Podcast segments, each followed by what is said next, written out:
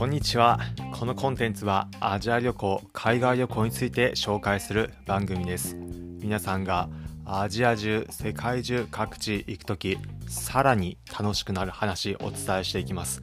今回はトルコ繁華街を走る〇〇というテーマでお話します。観光スポット行った時に日本とは違ったものでこんなところ面白いだったり現地行った時こんなところ楽しめたというところ現地行ったからこそ分かることを今回は紹介します。世界中どんな観光を楽しめるのか気になるという方また海外旅行好きだという方ぜひチェックしてみてください。今回はトルコの観光に関してです。トルコ最大都市のイスタンブール行った時のことです。イスタンブールの繁華街歩いていた時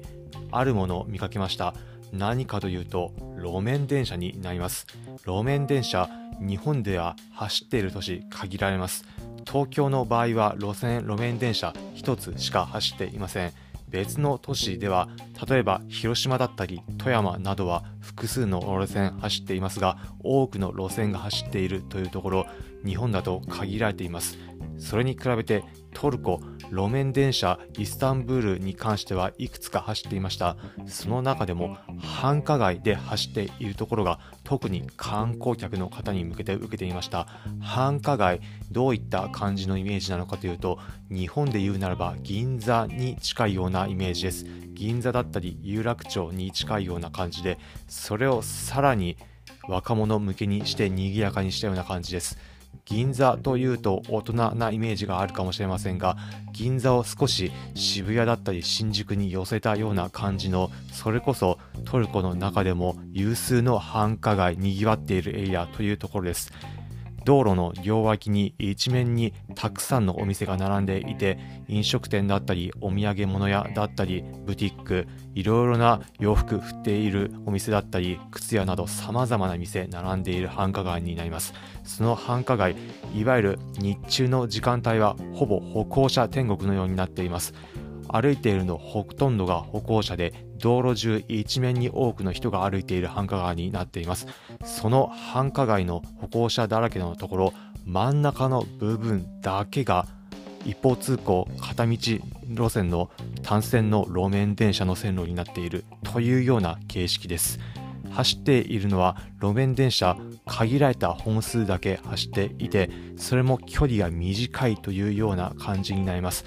日本でイメージするならば銀座のところを走っている有楽町から新橋の間の部分だけの区間を走っている路面電車というのをイメージすると近い形かもしれません。短い区間ではあってその区間の中単線で走っているというような路面電車になります。他との接続というよりもどちらかというと輸送用というよりも観光用といった意味合いが強いです。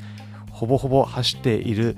部分に関しては歩行者天国なので路面電車だけがそこを通れる専用の線路があるといったイメージです。一応は緊急用の車両だったりあとはパトカーもその部分は走れるという風になってるんですが一般の車両は通行禁止で路面電車専用の路線を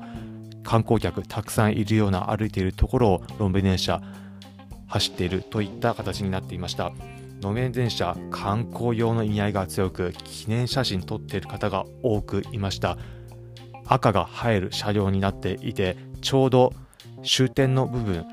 列車止まっているところ車両のところで多くの方が記念写真撮っていてまた路面電車走っている際もスピードそこまで出ていないからというところもあるかもしれませんが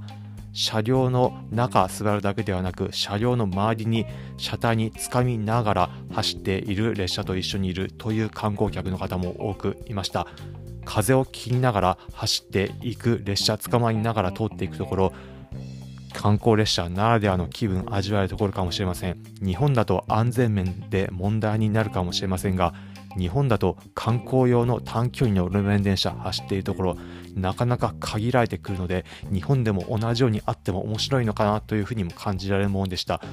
一時期は東京池袋でもそういったものどうかというようなことを検討されたこともあるようですが結果的には実現には至りませんでしたが日本でも観光用の短距離の路面電車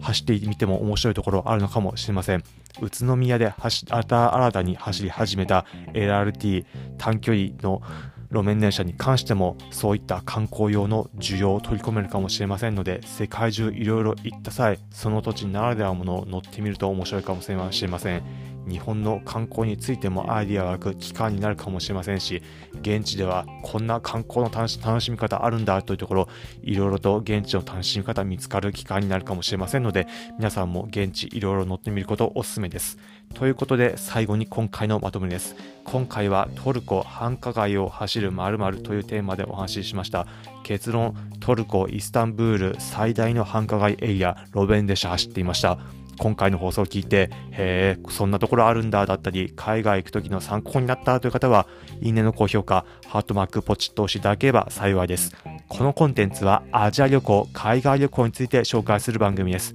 皆さんがアジア中、世界中各地行くとき、さらに楽しくなる話をお伝えしていきます。